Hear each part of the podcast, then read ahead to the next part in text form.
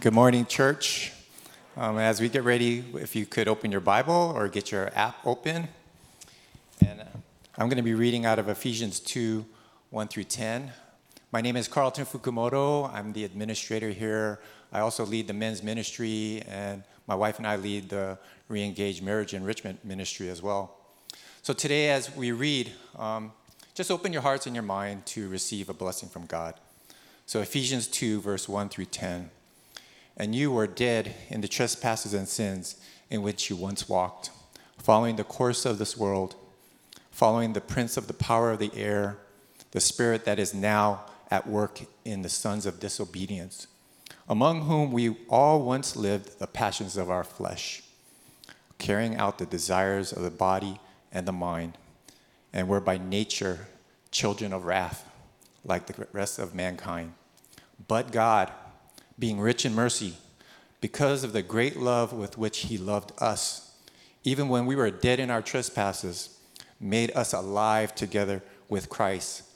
By grace you have been saved, and raised up with Him, and seated with Him in the heavenly places in Christ Jesus, so that in the coming ages He might show the immeasurable riches of His grace in kindness toward us in Christ Jesus. For by grace you have been saved through faith, and this is not of your own doing, it is the gift of God, not a result of works, so that no one may boast. For we are his workmanship, created in Christ Jesus for good works, which God prepared beforehand that we should walk in them. Amen. Amen. Thank you, Carlton. That is the word of the Lord. And uh, my name is Greg, and I'm, I'm going to uh, help us understand this passage a little bit better. And so let's open up in a word of prayer and ask that the Lord actually is the one who teaches us this morning. All right, let's pray. Uh, Father God, we thank you so much for this journey that we started just a couple weeks ago in the book of Ephesians. Lord, it is rich. God, this book is so rich, and this passage is one of the most important passages uh, we, we really, really need to um, soak in and understand. So, Lord, we pray that you would do that for us. You would help us uh, to have the hearts to be able to receive it. I pray for everyone listening, God, whether we're watching from home or we're here in person, God, that, that, Lord, we would hear from your Holy Spirit. God, we want to be a church that helps people find and follow Jesus. So I pray that if there's anyone listening who does not know you yet, Lord, that they would find you. And perhaps the scripture will help them to see that you are right before them in your grace. And for those who have found you already, I pray that we would just follow you even more so because of this reminder of your grace, what you have done for us. And so help us to be uh, even more devoted to you as we dig into your word. As we dig, God, we, we pray that we would discover gold and see uh, this amazing grace you've shown us. So bless us, Lord, speak to us, and we pray this in Jesus' name. We all say, Amen. Amen. Well, if I haven't met you, um, my name is Greg, and I'm just so glad that you are here with us today. And you know, to start off the message, I want to I want to start off by showing you this picture. Uh, this is a picture of a very famous sculptor. Yeah, it's SBCC friendly, so don't worry. I know we got some youngins in the house, but uh, this is one of the most famous pieces of art in history. It stands about 17 feet tall, and it's there in Florence, Italy, for everyone to see. People from all over the world come and visit, and they want to see this sculpture. You might know the name of it, but I'm wondering if you know the story behind it. If you don't, let me share with you. In 1464, it's the Italian Renaissance, and there's a, a commissioning group who wanted to have this huge statue grace the Florence Cathedral. And so they, they hire an artist named Antonio to, to build a sculpture that they had in mind. And so he goes to Tuscany, gets this huge slab of marble, this big piece of stone, so he can start working on the statue. And as he's beginning his work, he realizes that this block of stone has all sorts of imperfections. It has cracks, tiny holes, has blemishes, and at some point he deems it unusable. He says, I can't work with this. And so he eventually walks away from the project. And he abandons it, leaves it there for about 10 years. It's sitting in a, cathedral courtyard, exposed to the elements. It's wasting away, and it's just sitting there lifeless. 10 years go by, they say, let's resurrect this project. So they hire another artist by the name of um, Agostino. Actually, Agostino was the first guy. The second guy is Antonio. And so Antonio comes and he starts working on it. And he quickly into it realizes, I can't work with this. And for whatever reason, he walks away from the project and he abandons it and leaves it there in the courtyard for another 26 years. So 36 years go by. It's sitting there in the courtyard, exposed to the elements, wasting away, and it was doomed for destruction. You would look at that big piece of rock and say, it's, it's dead. It's good as dead. It's lifeless. And I share that with you to open up because I think that's what the Apostle Paul was saying to the Ephesians. And you know, he might say that to us that you too, like that stone, you are lifeless, you are dead, and you are doomed for destruction. Let me show you again. Carlton just read that for us, but look at Ephesians 2, verse 1 to 3. He says this, and you were dead in your trespasses and sins in which you once walked following the course of this world and following the prince of the power of the air, the spirit that is now at work in the sons of disobedience, which is you, by the way. It says in verse 3 Among whom all, we all once lived in the passions of our flesh, carrying out the desires of the body and the mind, and were by nature children of wrath like the rest of mankind. So that's pretty strong language. He says, You're dead, lifeless. And some of you guys are like, that, that's, that's that's too much. Well, why are you saying that? Well, let me try to paint a picture for you. here's what I think it looks like. You know, before I got married, um, in my young adult years, my friends and I would go on a backpacking trip every year. We'd choose a national park and do a backpacking trip, and oftentimes it was Yosemite. Yosemite is one of my favorite places to be on earth, and we would hike up Yosemite Falls. And if you've never hiked up Yosemite Falls, it is several miles. It takes several hours to get to the top, um, a full day. And in the middle of the summer, which is when we would go, it would be blazing hot some days 80s, 90s, and even hotter as you're climbing up this, this cliff, uh, this, this granite like rock, this mountain. And so, so one year we were hiking up, we finally get to the top. Okay, blazing hot. I'm tired. I'm hot. I'm sweating. When you get to the top, there's this river. There's this river that kind of pours into Yosemite Falls. And everything in my bones, like everything in me, wants to jump into this river and satisfy my flesh, my burning flesh. Like I just want, it's so refreshing. It looks so rejuvenating. I want to jump in, but there's signs that tell you do not jump in, do not come near the water. Why? Because the reality is, if you jump in, you're moving. You, that, that's the reality of rushing rivers. You jump in, you're not staying in the same place. You will, you will go with the current of the river, and he, in this case, you will go over the falls. And that's the reality, right? You, you jump into a river, there's only one direction you're going, one of two directions. You're either going downstream or you're going upstream. And if you're going downstream, you you could be swimming with it, or you could do nothing at all, and it's going to take you downstream. Or if you have enough power, power greater than yourself, you can try to go upstream, but there's only one direction you're going. And in the same way, when we, when we come into this world, the reality is we are going in a certain direction. We're going in the ways of the world. We're going with the current of the culture. That's just very natural of what it's like when we enter into this world. It's like entering into a river. You will naturally go the course of the world. And so the, the Hebrews, they have an idiom to describe one's manner of life. They, they use this picture of one's walk. The way you walk, that's, that's your manner of life. And what Paul points out here to the Ephesians is that you were like the rest of mankind, like everybody else. You, you were walking in the ways of the world. If you want to use the river analogy, you're moving in this way. It's the way of your flesh, it's what satisfies your flesh or your, your mind. It's the same way as the rest of the world.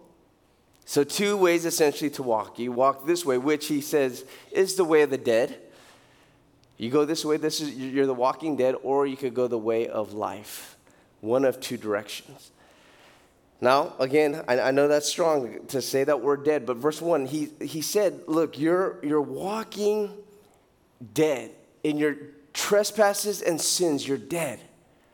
Now, trespass is that word he uses is this word that literally means to cross the line, right? Or to go off course. That's the word he uses for trespass. And then the word sin is hamartia, or hamartia is plural here, which simply means to miss the mark.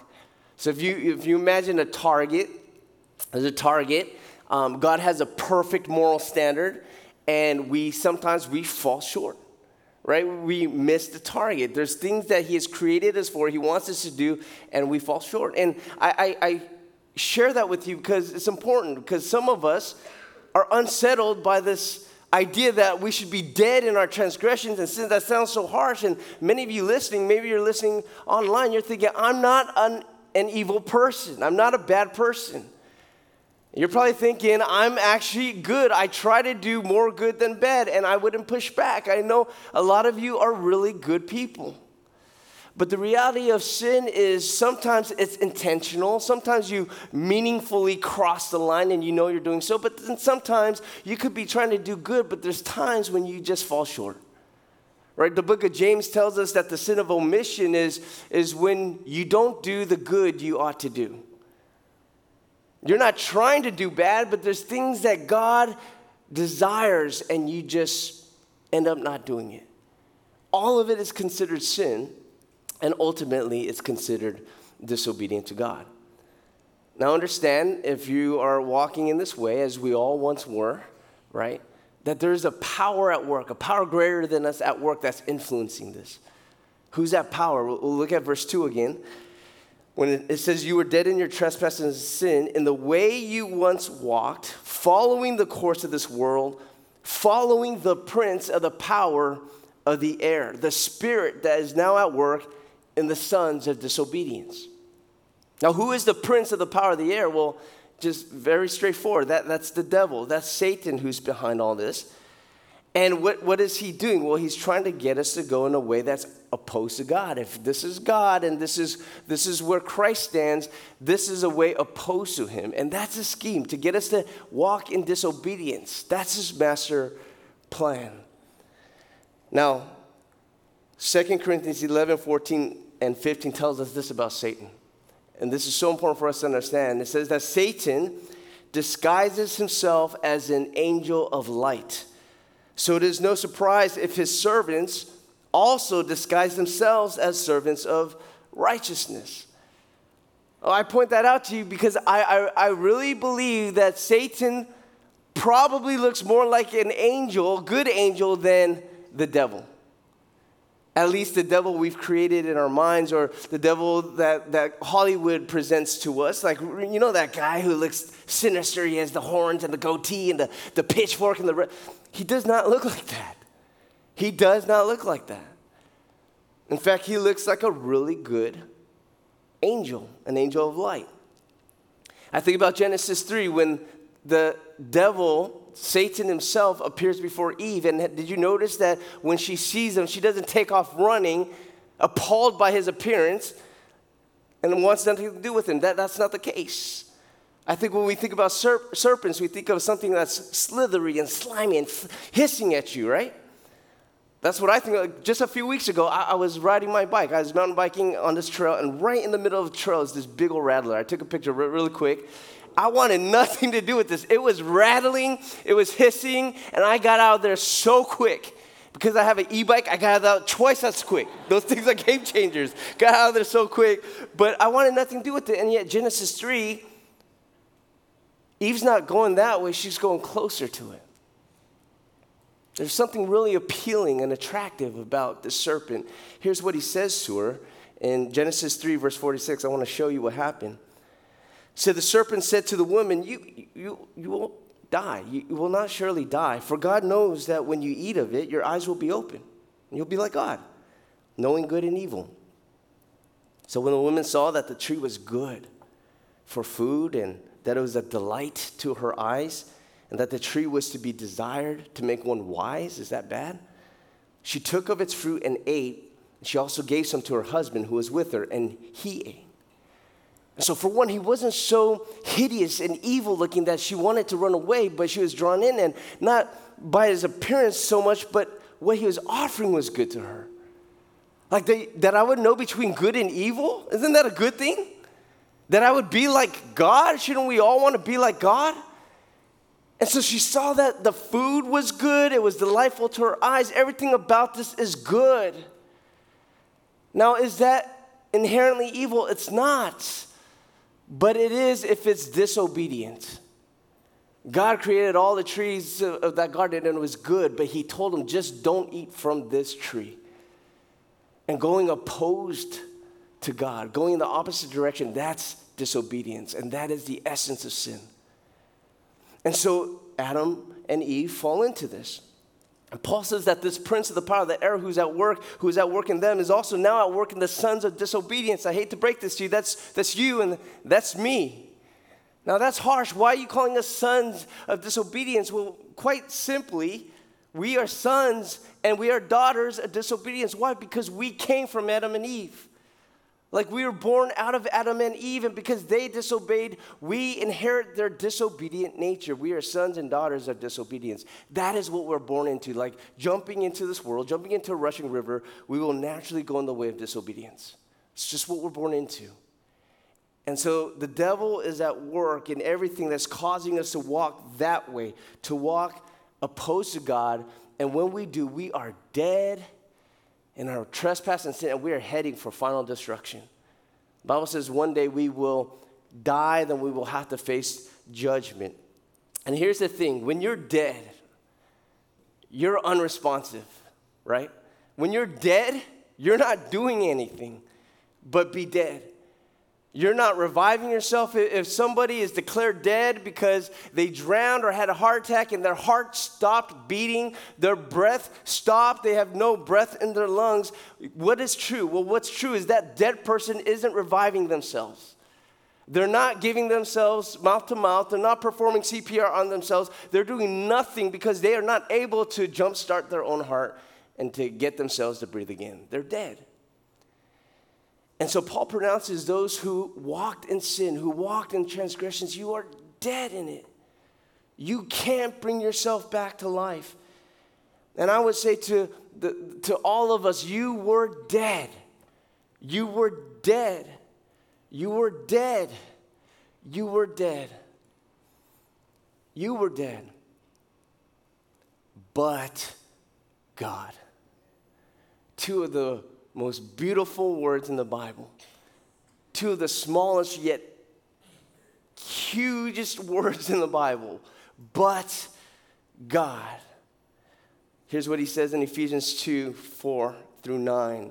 But God, being rich in mercy, because of the great love with which he loved us even when we were dead in our trespasses, made us alive together with Christ. By grace you have been saved, and raised us up with him, and seated us with him in the heavenly places in Christ Jesus, so that in the coming ages he might show the immeasurable riches of his grace and kindness toward us in Christ Jesus. For by grace you have been saved through faith. And this is not your own doing. It is the gift of God, not a result of works, so that no one can boast. You were dead, but God, by His grace, has saved you. Can I get an amen? Amen to that, right? By His grace. And He makes it very clear it's nothing you did. You didn't do enough good works. You did not earn it. He did not owe you. You were totally unable to. You were dead, yet God revived you by His grace. He has saved us. Now, for the rest of the time, I want to answer this question What does He save us from? I want to give you two things He saves us from, and then I want to give you one thing He saves us for. Okay, so if you're taking notes, here's the first thing He saves us from. Number one, God saves us from final death. He saves us from final death, from going over eternal falls. Look, look what he says again in verse 5. He says, By grace you've been saved. And then in verse 6, and raised up with him. And in verse 5, he said, You were dead, but he made you alive, and now you've been raised up. You're heading for destruction. The Bible says in Hebrews chapter 9 that we will all die and then face judgment after that. And if that judgment, if we are found guilty, we are going to experience a final and eternal death. For the wages of sin is death, the Bible says. Maybe you're familiar with this passage, Romans chapter 3. Verse 23 tells us, For all have sinned and fall short of the glory of God. We missed that mark. But here's the good news. Verse 24 all are justified freely by his grace through the redemption that came by Christ Jesus. You are justified by grace. Justified is another word for salvation. You're saved by grace, justified by grace, but there's a nuance to this word. And I want to share with you the greatness of this word. The word justified means to be declared innocent, declared righteous by the judge, declared not guilty as if you didn't sin. I, I, I love this picture. One of my favorite examples of this is uh, my wife. Uh, she always makes fun of me for driving so slow. She says I drive like a grandma. So every time we need to get somewhere, she takes the key. She insists on driving because she, I'm just going to take too long, right? So we're coming back from this family trip uh, far away. So we're, we're, we're, she's like, give me the keys, I'm driving. And so she gets in the driver's seat, I'm in the passenger seat. We're driving on this long stretch of highway, long stretch of highway. There's no cars around. And you know, when, when you're on a road like that, you, you pick up speed and you don't even know it, right? So we're driving, she's driving, and all of a sudden we hear, right? We look in the mirror, oh man, we're getting pulled over. And sure enough, we, we get pulled over, the cop gives her a speeding ticket. And I go, Booyah, that's what you get for driving too fast, right? And so she gets the speeding ticket and she decides she's gonna try to show up in court on the court date. And uh, she wants to try to see if she could get traffic school so she doesn't get a point on her record. And so on the day of the, uh, the court date, she wakes up super early because she has to drive back to Barstow. That's where we got the ticket. That's hours from Torrance, California. So she drives all the way to Barstow to show up in court to get there on time. And I'm, I'm, I'm, like, you're crazy. What are you doing? Like, just pay the ticket. You're guilty, right? And so she goes and, and, and she, she, she spends all day there. Then she drives hours back so she doesn't get back till later that day. I'm like, you're crazy. She walks into the house. I go, so how was it? You know what she says to me? She goes, you could call me Miss Dismissed. I'm like, what? What do you mean? She got, I got dismissed. I'm like, what do you mean you got dismissed? She's like, the judge just let me go. I don't have to pay a penalty. I don't have to pay a ticket. I don't have to go to driving school. I'm like, how could that be? You're guilty. You were speeding. I, I saw you were speeding. She says, well, the officer who gave me the ticket didn't show up. And so the judge just said, you're free to go. That's crazy to me. That's crazy. Why? Because I know she's guilty, and yet I, I know it wasn't because she fought a good case. I know it's because the, it's not because the judge owed her. It's not because she's innocent. But it's purely because of his decision as a judge with authority by his word. That's how it's going down. From that day forward, it's never held against her. It will never be brought up again. You could check her record, there's nothing there. There's no penalty against her. She was justified by grace, declared innocent. And that's exactly what happens when you trust in Jesus Christ. The judge looks at you and he says, Not guilty, forgiven, free to go. And I'll tell you this it's not because someone failed to show up, it's not because there was no one there present. I'll tell you the opposite is just because somebody showed up. Someone showed up to pay the penalty for you. His name is Jesus. And he paid the price so that you would be declared innocent, not guilty, and free to go. It's nothing you did. It's nothing you did, but it's because of the grace of Christ. You've been justified by grace. In verse 24, it says, through the redemption that came through Christ Jesus. He paid the ransom you've been redeemed. Nothing you deserve, you did nothing to earn it. By grace, you've been saved from final and eternal death. Amen? Amen. So that's one thing He saves us from. Grace saves us from final death. Number two, God saves us from present powers. Would you write that down?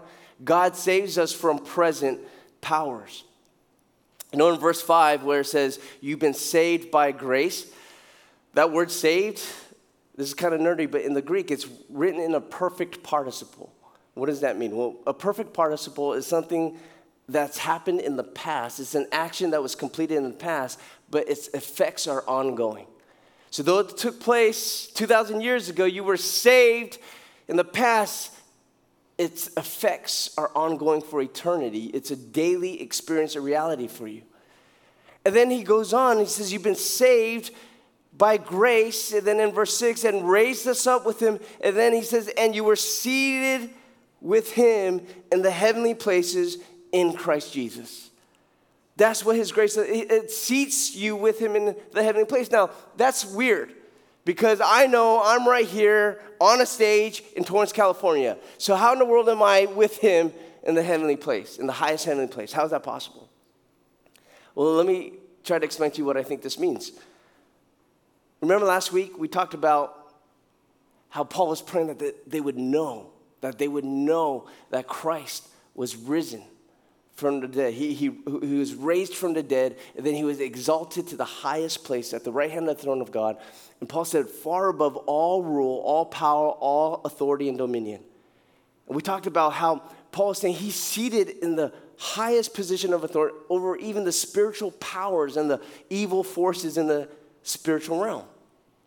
He has authority over them and everything else in the universe. And what Paul's saying now is if you are made alive in Christ, you are seated with him. You share in those privileges, you share in that authority that Christ has. And if Christ is with you and you're with him and he is in you, then guess what? Greater is he who is in you than he who is in the world. That means the daily experience of his grace is that you too are being saved from powers of this world, spiritual powers. You have authority over them. But don't be proud, be humble, because that power isn't in you and that you inherently have this power. No, it's in Christ, but Christ is in you. And so do not fear because we have power and authority over even the demonic realm. Let me show you the power of authority that's given to you. Speaking of uh, speeding tickets, the reality is uh, sometimes I do drive a little fast. Sometimes, sometimes. No, I'm just kidding. I don't. For the sake of this illustration, let's say I drive, I drive too fast. And sometimes uh, there's a car behind me that's black and white and has lights on the top of it. And when I see that in my rearview mirror, I'll be very honest, I, my heart starts beating. I, what do I do?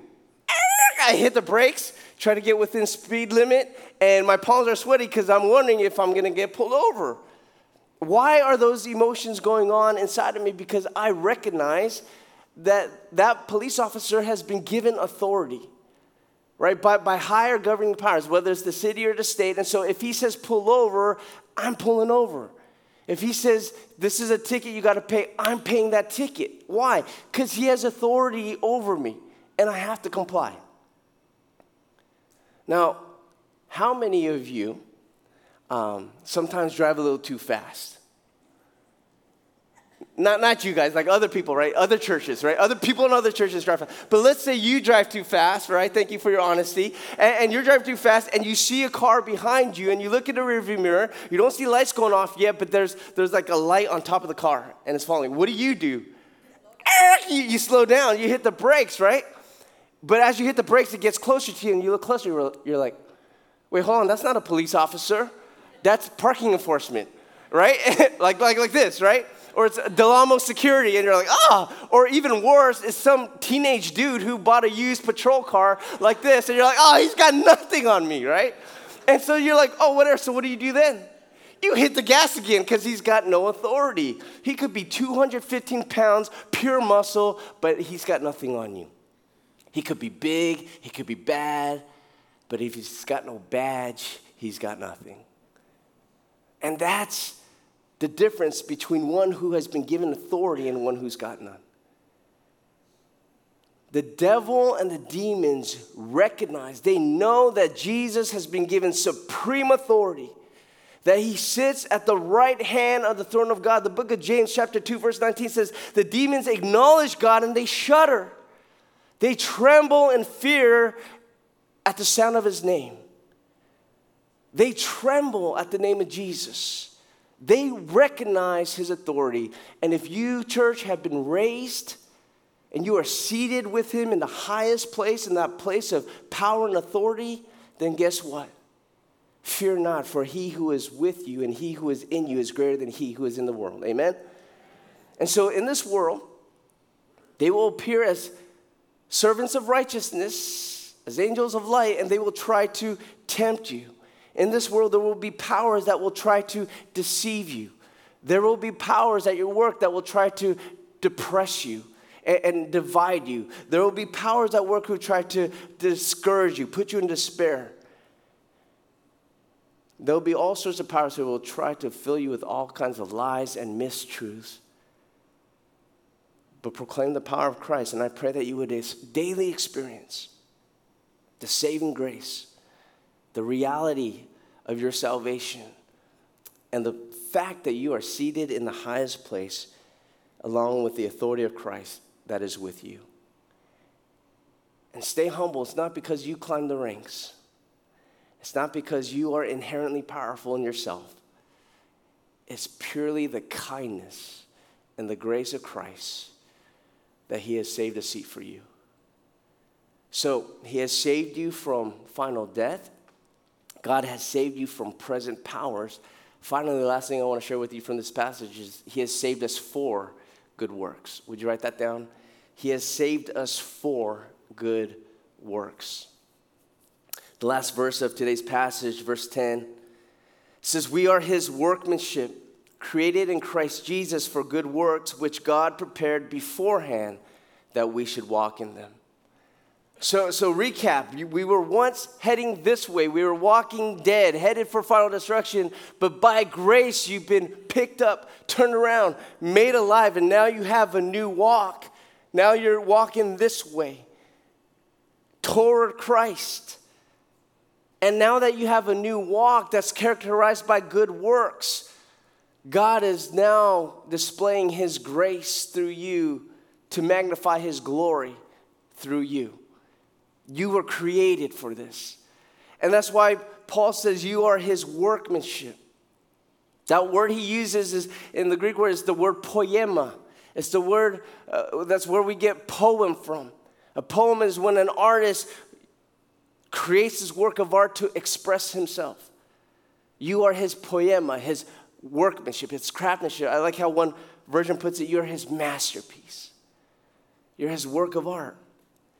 You were made for this. And so let's be very clear you were not saved because of your good works. And your works were dead. You weren't saved because of your good works, you were saved because of God's work. The work of his son on the cross, that was the work.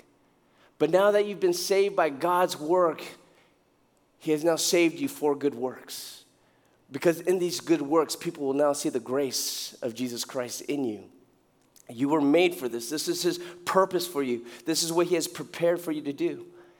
And that's so important because sometimes, tragically, today, so many people boil salvation down to simply saying something with their lips. Right? Sometimes people boil salvation down to, to this oida. Remember we talked about oida last week when you get something conceptually? And so they know that Christ died and they rose from the grave, so they profess it on their lips. Maybe they pray a prayer. And since they say, oh, grace covers all my sin, they continue to walk in this way. They continue to live as they've always done. And I want to be very honest with you if this is you or this is someone you know, they are headed for final death. They're still dead in their sins, even if you said it with your lips. Now, how do you know if someone who has said it with your lips, which many of you have done, how do you know if the person is dead or if the person is alive? I'll tell you the, the evidence of one who is sincere and who is truly saved, their life has been turned around. And they are now walking a new way, walking a new walk, doing good works that are driven by salvation. And so our good works are not to earn our salvation, our good works are proof of our salvation. It's a result, it's a response of our salvation. This is how you know when somebody has been truly saved. And so it's so important that, that you understand this picture of repentance. Repentance is changing your mind, changing your direction, and true repentance is evidence of one who has been truly saved. And the closer we move toward Christ, the more we walk in Him and perform good works to display Him, the more we look like Jesus. This is what God has created you, church. He's created you for this. And so He's prepared these works for you to be an expression of His beautiful grace. You're His masterpiece. We're His poema. Understand that God's plan wasn't just to save you from death. That's such a big part of His plan, but ultimately, He wants to create in you an image of Christ to display to the world His glorious grace and His glory and power.